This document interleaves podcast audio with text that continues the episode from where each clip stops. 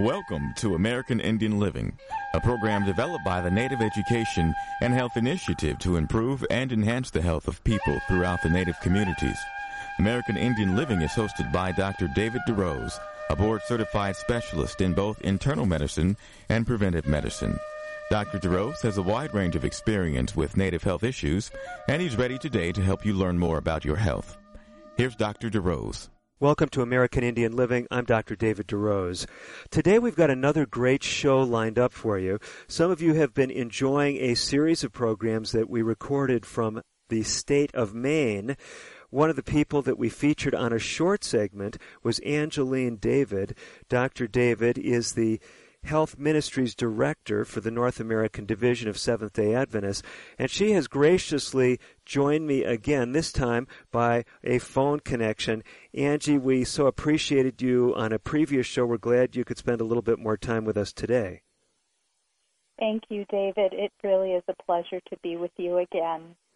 Now, for those who haven't met you, at least by way of radio or in person, I know you travel around the country and beyond you have a very impressive resume. We don't want you to go through all your uh, academic achievements, but you've got at least three degrees attached to your name. I know that's not uh, the only thing that helps you speak with relevance in Indian country and beyond, but tell us a little bit about your academic background.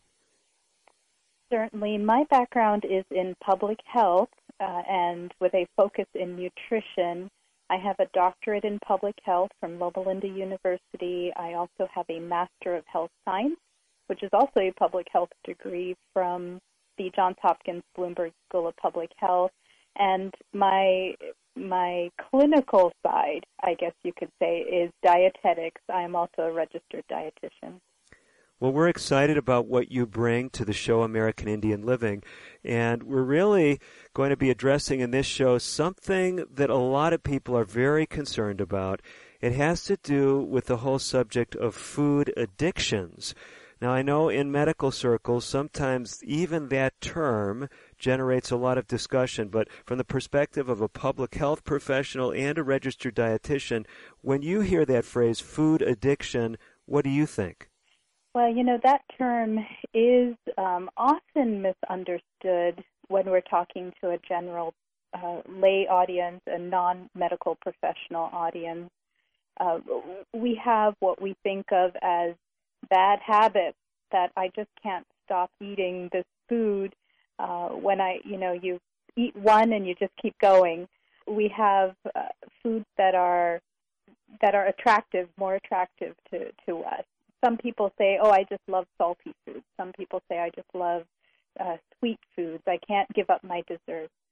Well, you know, some of those may be actual clinical addictions, but maybe some of them are not. Um, we actually have very specific criteria when a doctor, when a psychologist, a psychiatrist is actually diagnosing an actual food addiction. And interest, interesting. I've just found some um, some research that shows that maybe about 20% of of females over the age of 35 actually have a true food addiction.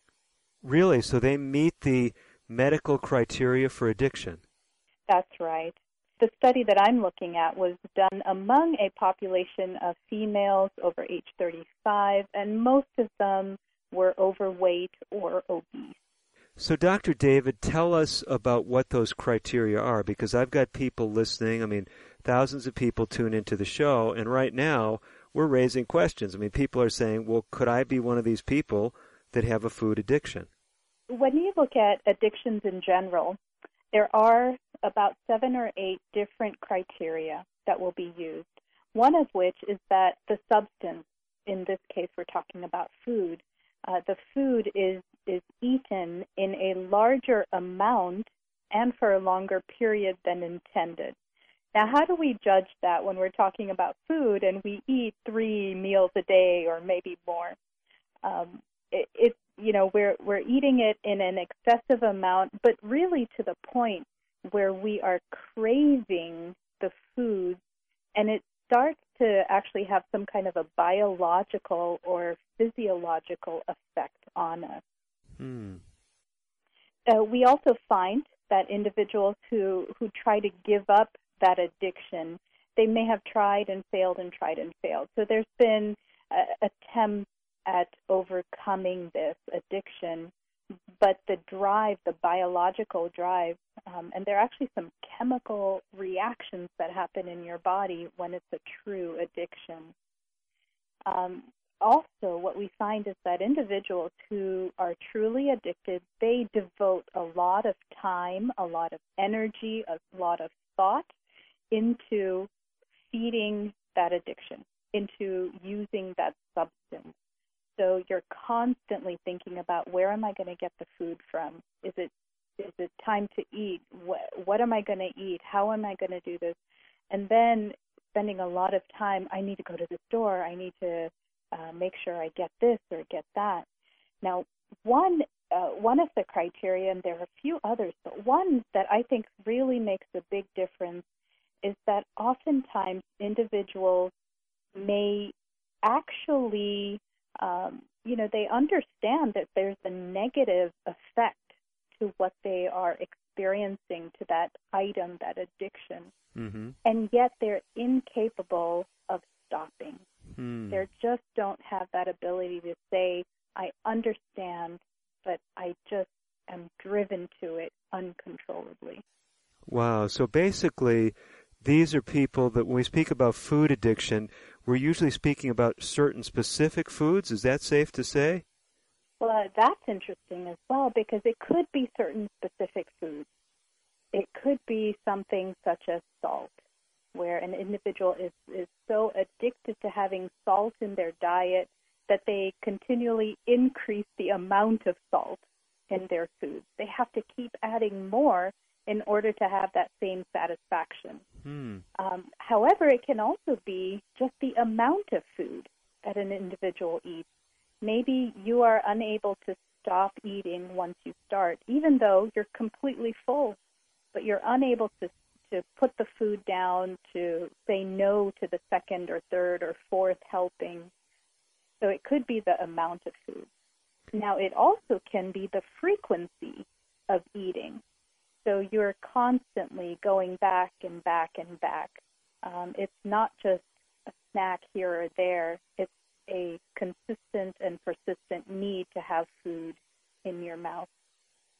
Wow, this is remarkable. So historically, I've often thought of when I see patients of people who had specific foods that maybe were problem foods for them and have said, wow, I mean, this looks like an addiction, but you're really expanding the dialogue here because for some people, the relationships may be so complicated that it's not just limited to some bad food choices. It may even include, you know, quote, healthy foods that they're just consuming in excess. Absolutely, that's right. So if someone who's listening to the show, Angie, is saying, this sounds like they're talking about me, is there help available? Yes, um, certainly we do want to encourage anyone who is really struggling with an addiction, whether it's to food or, or any other thing, uh, we do want to encourage you to seek the care that you need. If you have a physician, uh, talk to your physician and and see what are the resources that they have. They may have to refer you to even a counselor, a therapist, um, a dietitian may also be able to provide you with those resources. May also be able to be a part of the team that helps you recover from the addiction. The extent of the care that you need may depend on how severe the addiction actually is. Mm-hmm.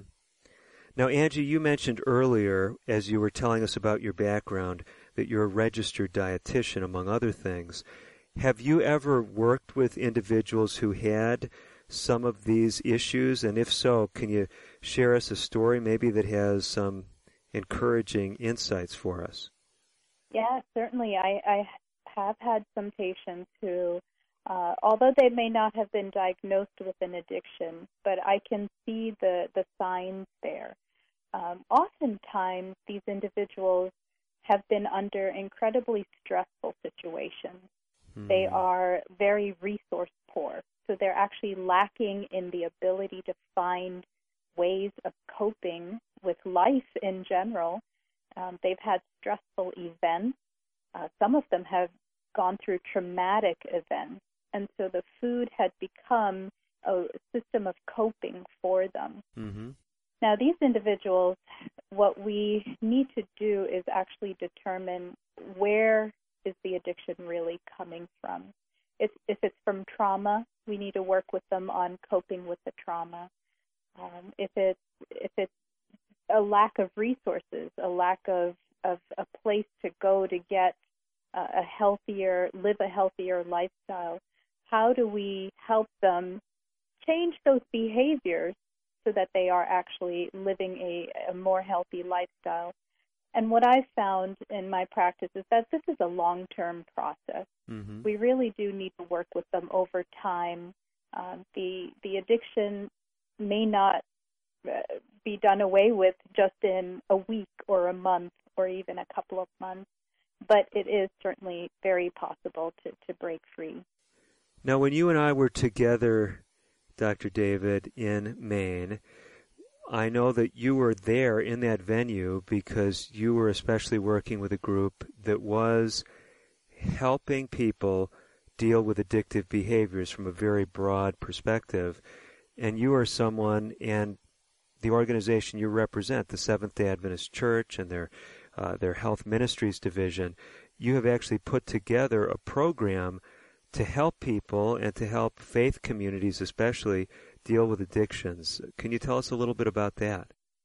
Yes, we have the Journey to Wholeness program, which is a 12 step program that is very similar to what was developed originally for Alcoholics Anonymous, using the system of a support group to help individuals uh, deal with their addictions, uh, giving them the tools to to recognize their addictive patterns, helping them see where the the greater uh, temptations or barriers are to recovery, and supporting them throughout that time. So we are encouraging whether it's a congregation, whether it's a, a clinic, a, a hospital, a school, to, to use the material that we provide to form support groups to help those who are struggling with an addiction. So the name of the program you mentioned was called Journey to Wholeness. Have I got that right? That's right, Journey to Wholeness. And the material can be obtained on our website, which is AdventistRecovery.org. Okay, Adventist. That's right. Recovery.org. That's right. So, Angie, we've just got uh, a short time left in this segment, but for individuals who say, okay, I know I've got a problem with eating, I've got weight issues, but I don't think I've got an addiction. Are there some simple weight loss strategies that we could get into in the next segment? And if someone's got to rush away, what would some of the high points be that you could just throw out there right now? Certainly, we can talk about uh, the importance of physical activity, um, of having a regular routine for your physical activity. Also, controlling portion size is one piece that we often look over, but portion size is very important for weight management. And then the power of sleep is another key to, to really maintaining a good body weight. Well, this is great. If you're listening to American Indian Living today and you're afraid you might fall asleep during the show, I just hope you're not driving. But Angie is going to be sharing with you some of these amazing things. Some years ago, if you're a regular listener of American Indian Living, and we're going way back, Angie, this was quite a while ago, but we had a, uh, a guest who actually had written a book that she called Sleep Away the Pounds. So we're going to talk some about the physiology of sleep and how that relates to weight control, as well as things that you've been hearing about exercise, portion control. Dr. Angie David is going to be back with more in our next segment of American Indian Living. She is the Director for Health Ministries. North American Division of the Seventh day Adventist Church. She is a doctor of public health and uh, also has uh, some additional public health and dietetics training. You do not want to miss these cutting edge insights. Stay tuned. We'll be back with more on today's edition of American Indian Living. I'm Dr. DeRose. Don't go away.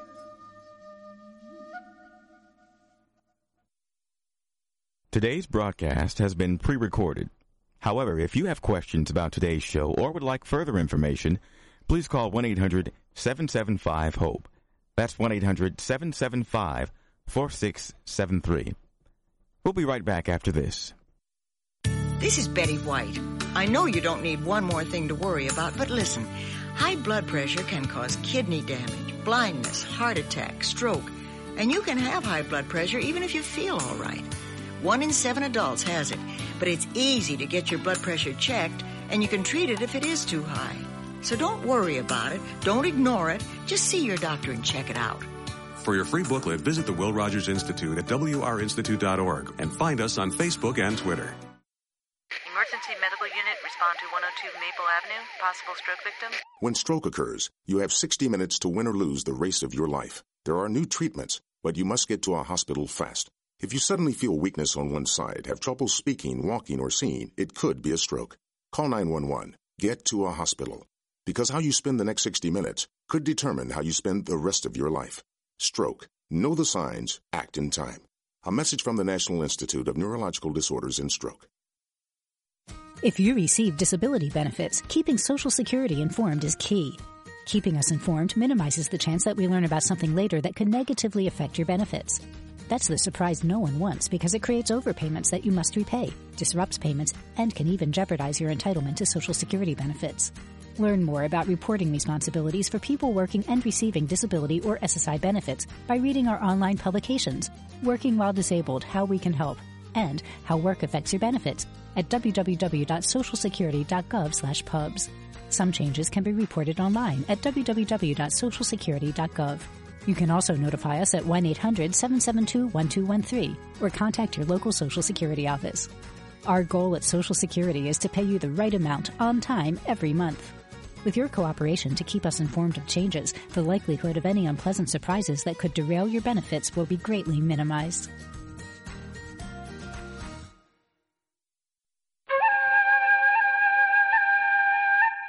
You're listening to Dr. David DeRose on American Indian Living. Your comments and questions are welcome. Call now at 1 800 775 HOPE. 1 800 775 4673. Here again is Dr. DeRose. You're back with Dr. David DeRose and with Dr. Angeline David. We're speaking about addictions, and now we're speaking about weight issues. It's a big concern, and this is not a concern, of course, that's limited to any demographic group in the United States or beyond. Obesity concerns are huge issues in North America. In Indian country, I've dealt with people who uh, have no problem at all on the weight loss front, and other people who really have their struggles who've come to me as a physician, have come to uh, seminars that I've run, and this is the same of people, again, in any racial and ethnic group. So it's a huge problem, isn't it, Angie? Yes, it certainly is. Uh, we know that throughout the United States, it's almost at about 20 to 25 percent of adults struggle with obesity, and our young children now also are having the same issue. So obesity is one thing, but if we want to uh, expand the scope of the dialogue a bit, we could just speak about people who are overweight. Is that an even larger number? Yes, uh, those who are overweight, uh, which is really classified as having a body mass index between 25 and uh, 29. Um, they, yes, we certainly do have a large proportion of our population who are facing just that issue. So basically, a lot of us would be benefited by trimming down, and there are some relatively, at least conceptually, simple strategies that can help. As we were leading into this segment, Dr. David, you mentioned three things immediately came to mind exercise, portion control, and adequate sleep. Can you help break down some of those things for us? Well, certainly. And if we were to just back up a little Mhm. and look at this from a broader perspective, all three of those items are involved in our lifestyle. Okay. And really, that's what we want to focus on when we're talking about weight management. And really, I, I'll say this we were talking about food addiction. Even when we're talking about working through addictions, is establishing a healthy lifestyle so that you can have your health benefits last a lifetime. Wonderful. So go ahead and help us see what some of those lifestyle elements would be that would help with, like you said, any kind of addiction, but especially if people are struggling with their weight. The first one I want to talk about is sleep. And I, I want to address it because we don't often see the link between our sleep habits and our weight issues um, and, and, you know, really our food cravings as well. And it's very important that we get an adequate amount of sleep during an appropriate time of day, or I should say during the nighttime. Mm-hmm. The reason is because sleep actually influences the hormones that tell our body when it's hungry and when to stop eating. Our two hormones that are particularly involved, and there are a few, but two that uh, especially are involved are called ghrelin and leptin. And both of these are affected by getting enough sleep. So basically, there are chemicals that the body makes that are telling the brain to be satisfied. Is that uh, safe to say? That's right. The hormone or the chemical ghrelin actually tells your body when it's time to eat. It signals your hunger pang. But if you don't get enough sleep, then you actually have too much ghrelin in your body. And so hmm. you might be more hungry than you would normally. And so then you're going to eat more. Now, on the other hand, the other hormone called leptin actually tells your body when to stop eating. It's your shutdown hormone. However, when you're sleep deprived, you actually have less leptin in your body. So you have more of the trigger that's telling you eat, eat, and less of the trigger that's telling you stop, stop, we've had enough. Hmm. And that just makes for a bad combination. It means we're going to eat more. Now, I've heard other people try to tie in inflammation with this whole process as well, and uh, you know, lack of sleep somehow worsening inflammation. Is that part of this uh, relationship, or is that just a whole other subject? Well, inflammation is very, very complex, and a lot of different factors do play into inflammation. Um, and I wouldn't, I, I can't say for sure that a lack of sleep drives inflammation or if it's eh, eh, which is you know it's the chicken and the egg type of conversation is it too much food and certain types of food that's driving the inflammation? Um, but but we do know that individuals who do carry more body weight do have higher inflammation within their body. And that of course leads to other health issues such as heart disease even diabetes um, and, and stroke. So basically, there's things we can do that can help us maintain a better body weight, and one of those is simply getting enough sleep. That's right. That's right. Getting adequate sleep, preferably during the nighttime, getting what's recommended is about eight hours of sleep for an adult during the nighttime. Uh, now, for individuals who work at night, of course, you know, making sure that you do get that that sleep during the daytime uh, and allowing your body to adjust that time clock. Very good. So sleep is something we can prioritize if we want to lose weight. I mean, it seems somewhat counterintuitive because you would think, well, I need to exercise more, I need to take more time and maybe preparing my foods more carefully and shopping better. But if you're cutting yourself short on sleep, you may be defeating some of the benefits of those other healthy behaviors. Yes, that's true. And when it comes to, as you mentioned, making time for exercise, yes, certainly we want to do that because that is an important component to a healthy body. But it should not take away from the other healthy parts of the lifestyle, such as the healthy eating, the sleep, the stress management. So it's about finding a balance between all of these different factors that are affecting your health and, in this case, your weight. So let's talk about that point of exercise. Are there things that you as a public health professional find are pitfalls to the average person, things that uh, are not getting out there as far as the messaging that may be keeping people from getting on a good exercise program? Well, one of the important things is to actually remember that although exercise is a key to managing your weight, exercise on its own does not actually help you lose weight. So, in other words, we can just exercise and exercise and exercise all we want, but if we're not improving our diet, if we're not getting that sleep, if we're not taking care of other aspects of our life, we may not actually have that weight loss that we're looking for. We may drop some, but it's probably going to come back once we change up that exercise routine. Mm. Yeah, we actually found that in some research we did some years ago that uh, people, a lot of people were surprised. I mean, we, like you, had known of uh, of the literature out there, but even with a you know very structured 10 week exercise program, we saw relatively little in the way of weight change. I think the best groups maybe lost five pounds, which would be you know half a pound a week. And a lot of people, when they hear data like that, they're very surprised because the perception is that exercise is so important, and yet it is really important, isn't it? Even though it may not be sufficient itself. Absolutely, it truly is important, and we don't want to neglect it. Now, what happens as you begin exercising or as you increase your exercise level is that you may be switching from fat, body fat, to muscle mass. Mm-hmm. So the weight itself may not change terribly much because muscle actually weighs a little heavier than fat cells do. So you may be building muscle, um, and you may not be, uh, you're more toned as well. And those are actually very important because it improves the overall health of your body. It improves your circulation as you exercise. It improves your stamina. It also helps you prevent an injury um, just in doing daily motion.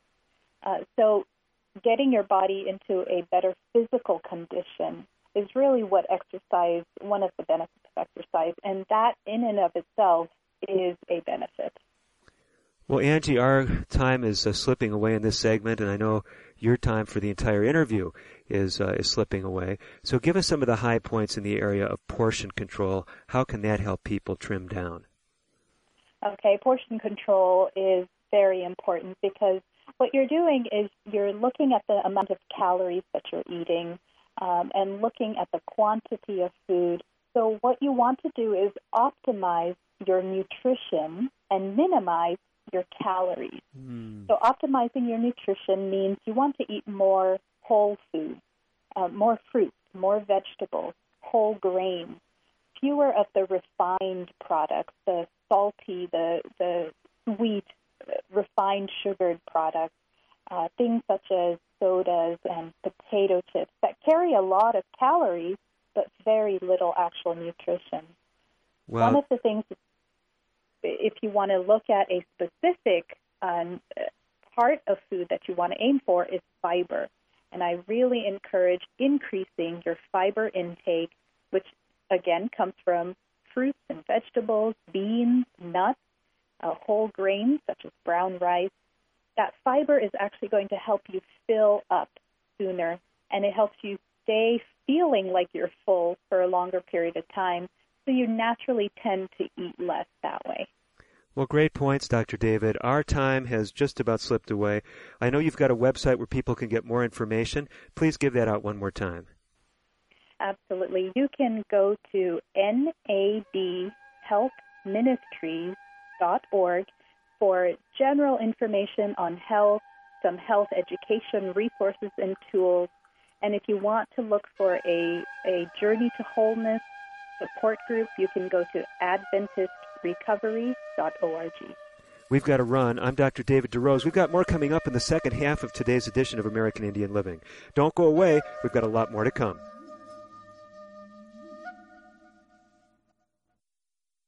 American Indian Living will continue in a moment. If you have questions or comments about today's pre recorded broadcast, please call 1 800 775 HOPE. That's 1 800 775 4673. So, you want to be a hero. Here are some ways to get the job hunt down that killer shark, or run into a burning house to save a kitten. Luckily, there's an easier way to become a hero. Call 911 if you see someone experiencing the symptoms of stroke, sudden weakness on one side, or trouble speaking, walking, or seeing. Stroke. Know the signs. Act in time. You'll be a real hero. A message from the National Institute of Neurological Disorders and Stroke. Can you guess what's going on here? It's kids getting fit. Studies show that children and teens who get at least 60 minutes of physical activity a day reduce the risk of obesity, heart disease, anxiety, and increase their overall mood. So, whether it's around your neighborhood or at school, just get out and play. For your free booklet, visit wrinstitute.org or call toll free 877-957-7575 and find us on Facebook and Twitter. The Will Rogers Institute since 1936. My name is Tom Thornton. And my name is Cindy Thornton. We're retired, and this is how we live United. We decided to volunteer with United Way at our community free health clinic. United Way is how we contribute because we know our time and money are going to the right places. Judging by the thank yous we get at the clinic, I'd say we're doing the right thing with our retirement, too. We're Tom and Cindy Thornton. We volunteer at our community free health clinic. We don't just wear the shirt, we live it. Give, advocate, volunteer, live united. Go to liveunited.org. Brought to you by United Way and the Ad Council. Diabetes affects more than 29 million Americans. If left untreated, diabetes can lead to serious health problems such as heart disease, stroke, blindness, and kidney disease. Your family's health history can be an important factor in determining your risk of developing diabetes. The National Diabetes Education Program wants to help you and your family. Do all you can to prevent or delay the onset of type 2 diabetes. Visit yourdiabetesinfo.org to learn more.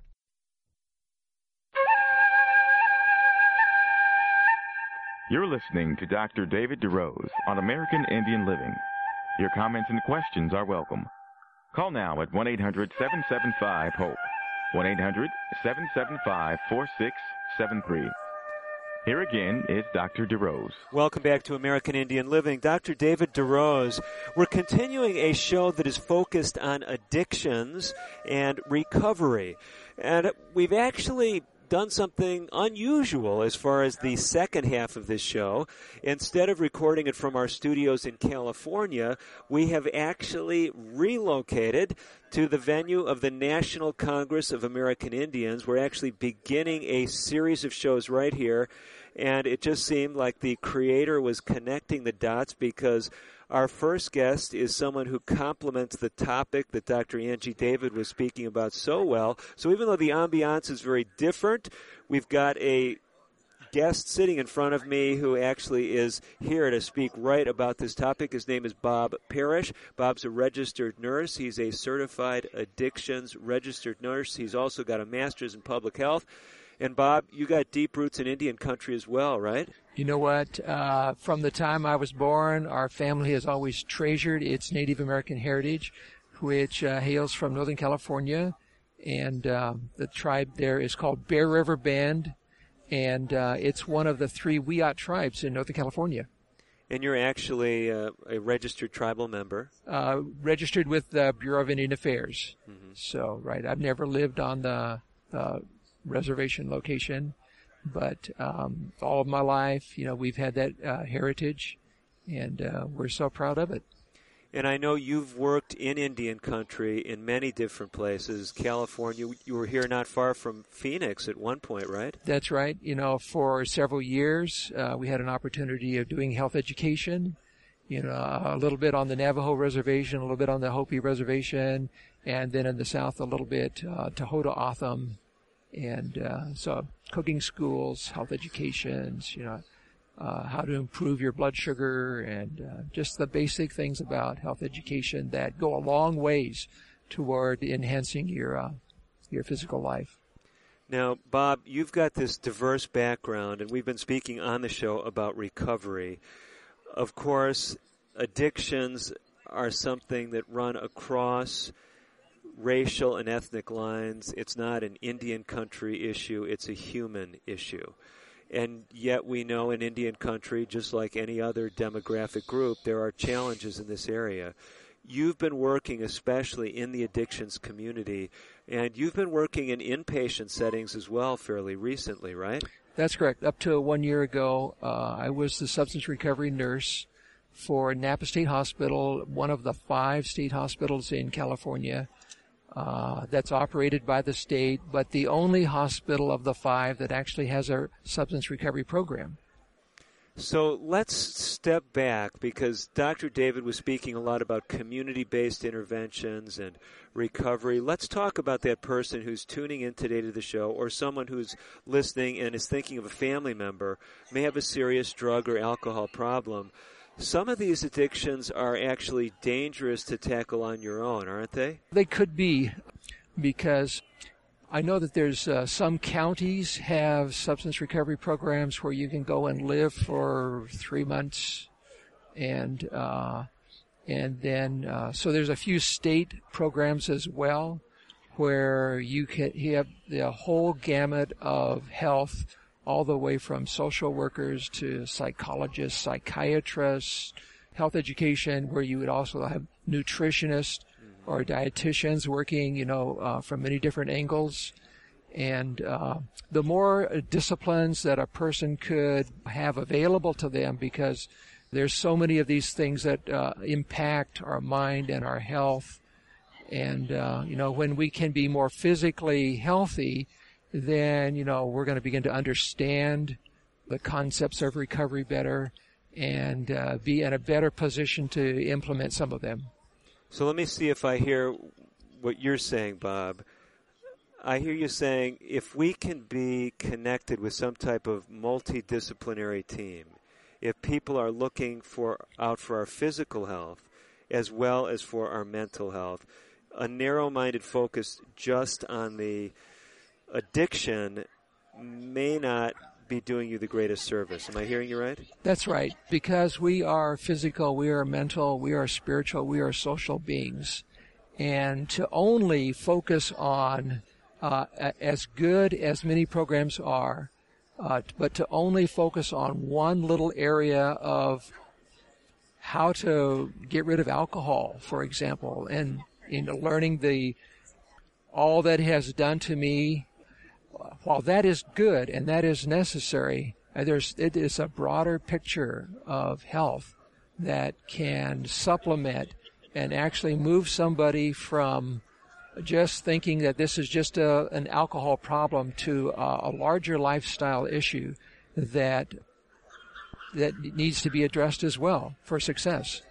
You know, that's one of the things I appreciated about Dr. Angie David's segment, and I know you weren't able to uh, to hear that before we're doing the interview, Bob. But she really comes, uh, and and the group that she works with really comes from this perspective of whole person health and really trying to optimize really all the inputs. So this is really going along exactly with what we were talking about. I'm concerned, though. I'm just going to be honest with you, Bob, because sometimes when we speak about people getting free from addictions, uh, I've seen it. I've seen it even as a physician, where people, we may not be talking even about an addictive medication, but someone starts to see the concerns that exist with pharmacologic agents. It may even be a prescription drug. And the person thinks, well, the best thing I can do is just get rid of this, just throw it away. And yet, with certain drugs, and I'm, I'm thinking of alcohol as, as one of them, to abruptly stop use could be potentially dangerous or even life threatening. Did you actually see some of those scenarios in the hospital? Uh, I was never actually in a. Um like an intake facility. Okay. Where somebody uh, needs to detox. Uh-huh. And uh, although I have seen people go through the DTs, you know, in other settings, uh, just in the course of working as a nurse, mm-hmm. when somebody comes in in that condition. But the treatment program that I was in pretty much was they had already gone through detox, and actually the um, the clients that I had the privilege of working with were uh, people who had gone through the criminal justice system okay. because of uh, drug or alcohol use. Use they had you know, sometimes committed horrible crimes. Mm. And uh, so they entered the penal code system, California, and uh, they were committed as um, unable to maybe even go to trial, incompetent mm-hmm. to understand the process, and uh, so at, very, at various different degrees. And so then they would end up coming through, you know, my classes, uh, which were basic knowledge classes on uh, substance re- abuse and substance recovery. And because these were penal code uh, patients in a clinical setting. Even one of the classes that we had was called, and you would maybe think, why something like this? But we uh, even had a class called criminal and addictive thinking because Huh. those two things go along hand in hand. When substance abuse is in my life, well, I'm not thinking clearly. I'm not making good decisions. So, uh, criminal thinking often leads to addictive thinking, which tragically, of all the patients I think that I had, you know, in the two years that I was, you know, one of the instructors in the program, there wasn't anybody that uh, that I ever met, whether they were in my classes or not, that had not had substance abuse, and as a re- result, had, that had led them to criminal activity, and then through the penal code system into the state hospital, as unfortunately, a person that the state of California says we can't trust you to be on the street until there are some changes that take place in your life. Now, you mentioned this uh, direction between addictive behaviors and then criminal behaviors, and then earlier you mentioned criminal behaviors leading to addictive behaviors. Is it really a two way street, or does it usually go from the addiction to criminal activity in your experience? Well, what I saw, uh, Dr. DeRose, was pretty much uh, so often the um, it was addictive, uh, you know, behaviors that led to either uh, inadvertently. For example, I'm thinking of one person who had just a uh, a horrible addiction process with alcohol, just could not leave it alone was totally irresponsible with his behaviors. Wanted to buy a car, went to a dealer, and uh, to a car dealer, to a car dealer to buy a used car, and so the um, he went for a ride, to, a test ride. Well, I mean, he was you know, under the influence at that time, and he crashed and he killed the owner's son Oh, of my. that dealership. Who was riding in the car with him? Yep. And Wow. and then he survives, and that was just one instance of many. And uh, you know what I saw was that tragically, when somebody you know has an addiction either to alcohol or to some kind of drug activity, um, it just led to criminal behavior that a person may, maybe never would have done Right. if it had not been for not being to evaluate, you know, is this a good thing to do, or or being totally unaware of the criminal activity that they may even be involved in because of the uh, the influence of those street drugs in many cases. You know, one of the things I've noticed, Bob, is in dealing with patients of mine who've either had problems with addictions or who've been, uh, to be honest with you, I've, I've seen patients who other providers have felt they had an addictive problem, and the patient was uh, really not happy to have that label. And almost all the time, when there's this dialogue, the person will say something to me I'm not a bad person, Dr. DeRose. I'm not an addict. I really don't have an addictive problem. So it's almost like in many people's minds, lay people's minds, there is this connection somehow of addictive behaviors with behaviors that are somehow not socially acceptable. And yet at the same time, many of these people, once, once they break free of the drugs, once they're clean and sober, these are some of the. I mean, I know I have friends who have that history, who are people that I would uh, trust with my home, my family. Uh, you know, could, the list could go on and on. The patient population that I worked with for two years were, were pretty much all young men. And being in a clinical setting, they were more or less away from almost all chemicals other than the medications that they were, you know, uh, some of them had what are called dual diagnoses, which maybe meant uh, uh, psychiatric diagnosis that went along with a substance recovery diagnosis, a substance abuse, you know, diagnosis. And uh, when they were not on the street drugs or the alcohol, I want to tell you, there's no, they were as normal as you and me. You know what I mean, and um, I mean, all of them had great potential, infinite potential in their lives. You know, when if they could find the solution. You know Wow. what I mean, and and begin to think differently about you know the activity, the substances that they had allowed into their lives for whatever reason. We have been getting some great information from cutting edge health professionals. We heard first from Dr. Angie David. We've been speaking with Bob Parrish, a registered nurse and a certified addictions registered nurse. Bob is going to be with us for our final segment. I want to encourage you to stay by because we've got more to come. Some things that can perhaps help you and those that you love really fortify yourselves as far as not going down this path in the future. I'm Dr. David DeRose. We'll be back with our final segment of today's edition of American Indian Living. Don't go away, there's more to come.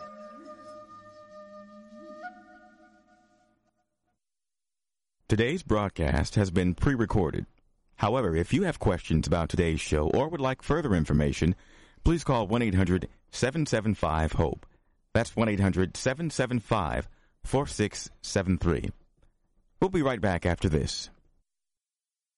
One day, I'll teach chemistry to kids. I'm going to be an architect. My dream is to be a chef.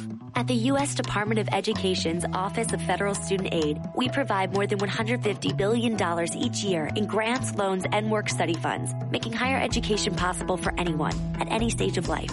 I can go back to college. I can change careers. I can make a difference. Federal Student Aid, proud sponsor of the American Mind. Learn more about money for college at studentaid.gov. Diabetes is a serious disease that runs in families. If your parents or siblings have type 2 diabetes, you have a greater chance of getting the disease. If you're African American, Hispanic, or Latino, American Indian, Alaska Native, Asian American, Native Hawaiian, or Pacific Islander, you also have a higher chance of developing the disease. The National Diabetes Education Program wants to help you understand your risk. Visit the NDEP website at yourdiabetesinfo.org for diabetes prevention tools, including the Family Health History Quiz. It started off as a normal day. I felt fine when I arrived at the plant. Ruth Junius's life was about to change. Then I dropped my keys. They kept slipping out of my hand. My arm felt numb. A coworker asked me if I was okay, and I couldn't speak. I started to get scared. Ruth was having a stroke. People around her weren't sure what to do. They thought I should go home or lie down, but I knew something was very wrong. I wrote 911 on a piece of paper with my other hand, and someone called for me. Because everyone acted quickly, doctors at the hospital were able to give Ruth treatment that started to reverse the symptoms. Within a few minutes, I was talking again. I didn't know a thing about stroke before I had one. Now I make sure that my friends and family know all the signs of stroke so they'll get help fast if they need it. Know stroke. Know the signs. Act in time. Call 1 800 352 9424 for more information. Brought to you by the U.S. Department of Health and Human Services, National Institutes of Health. You're listening to Dr. David DeRose on American Indian Living. Your comments and questions are welcome. Call now at 1 800 775 HOPE. 1 800 775 4673. Here again is Dr. DeRose. You're back with Dr. David DeRose and with registered nurse Bob Parrish. Bob not only uh, has an RN degree, but he's a CARN and an MPH. Bob, uh, tell us what those letters refer to.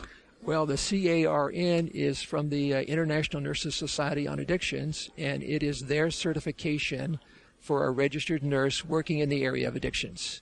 Of course, the MPH is not miles per hour, as many people think. Not every sign in the U.S., uh-huh. but it actually means a, a master's degree in public health. And the area that I specialize in in that area was uh, global health or international health because I used to live in Southeast Asia. Oh, really? So you not only have the Native American heritage, but you worked in Asia, in Southeast Asia. Mostly in Thailand and Cambodia. So as an ESL teacher, got a couple schools started over there because English language is such a uh, desired component for many families over there that are wanting to pursue further education in the U.S. or some English speaking country. Very good. So, Bob, regardless of what culture we're in, whether it's Southeast Asia, whether it's in the heart of Indian country, whether it's in an urban area that has a very low native population, we've been speaking about substance abuse problems. They cut across those racial and ethnic lines. And in today's show, whether it's been me speaking with you here in this venue of the National Congress of American Indians in this live uh, exhibit hall, or whether it was speaking with Dr. Angie David over the telephone, the the challenge I think is not just knowing where to get help, but also to realize that we don't have to go down this path. What have you found, Bob, in your experience working with especially First Nation peoples that can keep people away from the drugs and alcohol in the first place? While most of my experience has been with people that already, for whatever reason, through their friends, maybe even through their families. And I remember uh, even right here in Arizona, one of the first families that I met. I was just driving around on one of the reservations here, and somebody stopped me and said, "What are you doing here?" And I says, "Well, you know, this is why I'm here, and this is who I am." And well, you want to come to our house? You know, we're having a party right now, and so. Well, a little reservation, but uh-huh. uh, on the reservation. Uh-huh. But I said, sure, you know what I mean. And so I there I met a man he says, I'm in constant pain. What am I going to do? I can't afford the medication. Alcohol is cheap. Mm. And so I'm going that way because of that reason. And so I know that there's many different reasons why somebody might choose. Uh, just from an economic, I mean, I don't think that was a good decision for somebody right. to solve their pain problem by uh, with alcohol, uh-huh. but that was one of the things that led him, you know, to have that addiction. Okay. And uh, but you know, um, I just say what can a person do? Look for some good role models and uh, find out who's going somewhere in life. Whether it, I would hope that it would be somebody's parents or somebody's friend. Maybe it would be uh, somebody who is has a healthcare background. Good. Look for a role model and just say, you know what? Um, or, or maybe it might even be sometimes somebody who had been down that road and you know and had come back. Uh, I know that um, there's health educations in the school systems, so I think it's possible. But I mean, the choice is ultimately going to be: Will I look at what my friends are doing, and maybe even sometimes what my family is doing, and am I going to go down that road? Can am I seeing what's happening to people, and is that where I want my life to be? I, I read a story recently. Um, of a young lady who actually saw her parents going down the wrong road with alcohol. Mm-hmm. And she said, You know what? I'm going to move out of here. And she actually moved into a little hut and found a little bit of support. She just had to distance herself a little bit, you know, from her immediate family.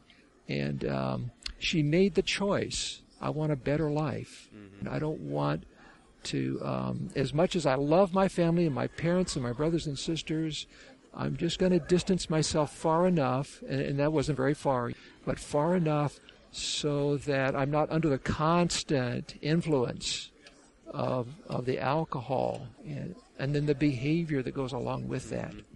No, I mean, those are great observations. And I think we've heard through the stories that you've told, Bob, or the stories you've alluded to, really it's so easy to go down the wrong path in life, and it all starts out with something as innocent as a party and just having fun and just having a break when things are difficult. But it's a dead end street or a street that ends up in the criminal justice system or in a rehab hospital, if you're lucky, right? And can you imagine how difficult it would be for any person to choose, I'm going to just, I'm going to distance myself from my family because of their substance abuse? I mean, that's got to be one of the, the most difficult things somebody could ever wrestle with. Mm-hmm. This is my family. How could I? But you have to say, uh, you know, I am going to take care of my life. I'm going to not be like this part, this aspect of my family. I'm going to love them. I'm going to care for them. I'm going to do everything I can to help them. Mm-hmm. But uh, I can't. I just need a little bit of distance so that uh, I don't end up going down that road myself. Now, Bob, the other part of what you've done over the years that I think is so significant is you've seen people get help in the area of addictions or staying free from addictions by recognizing that there is a creator, a loving creator that wants to help people. Tell me a little bit about how that played out when you were working in a state hospital. I mean, that's not normally a place where we would think is particularly friendly to speaking about spiritual things. Uh, that is so true. I met many psychologists and many psychiatrists who were eminent in providing services in those areas that were needed for the patient population that is there. Mm-hmm. But th- there's another aspect of what could have been done, and I'm thankful that I could be there with this other perspective and that that we are also spiritual beings. I was so pleased in the classrooms that I got to use. Mm-hmm. For example, they posted the 12 steps of AA in very large posters. Okay. So that somebody could actually sit there and they call it working the steps. Uh-huh. And I'll tell you, one of the reasons why I think that Alcoholics Anonymous and Narcotics Anonymous, Marijuana Anonymous, you know, those were the three basic programs that were available to the patient population that I was working with. I think one of the reasons that those programs have such uh, long time acceptance and long time success in helping people is that the name of God is in almost every single one of those 12 steps as uh, reaching out and realizing that there's a creator that uh, that I'm responsible to and that can actually help me make choices and can lead me to sobriety. You know, maybe I, I might be a family member. Maybe the the uh, substance abuse may not be part of my experience, but maybe there's somebody in my family that I can direct in a spiritual way because that's just part of our being. And we can't ignore the whole being. So there is a supreme being. There is a creator. He does care for us. We can call upon him and ask for help above and beyond ourselves to give us the courage and the perspective that my life can be better. Mm-hmm. And I know that's one of the things that people often deal with in the area of factors that lead them to substance use, whether it's, as you mentioned, that story of the gentleman who had chronic pain. Often people lack hope. And that's true whether it's lacking hope for relief from a chronic pain condition or whether it's lacking hope as far as their financial, their economic situation, their social situation.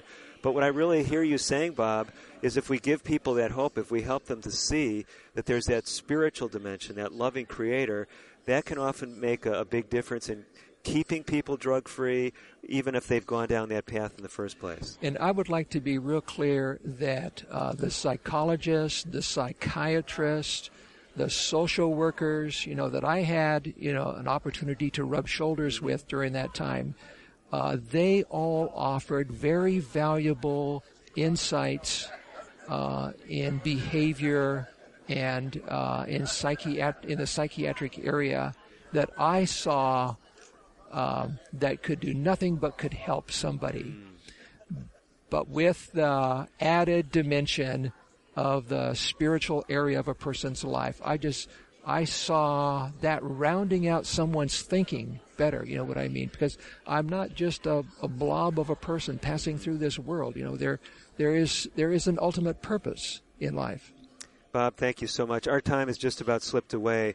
We do have to leave, but uh, Bob, I want to thank you so much for pulling away. You've been doing some screening activities right here at the National Congress of American Indians. Thanks for joining us here at the booth. You're welcome. Before you run off, let me tell uh, you that those of you tuning in for American Indian Living today, we've got a lot more information, a lot more resources you can take advantage of, and uh, Bob himself, I know, probably points people in this direction. But that website, if you didn't get it earlier in the show, it's AdventistRecovery.org. It's www.adventistrecovery.org. And if you need a phone number, it's area code 301 680 6733. One more time, area code 301 680 6733. Well, for all of us at American Indian Living, I'm Dr. David DeRose. Hopefully, today's show has made a difference for you, for your family, and your communities. And as always, I'm wishing you the very best of health.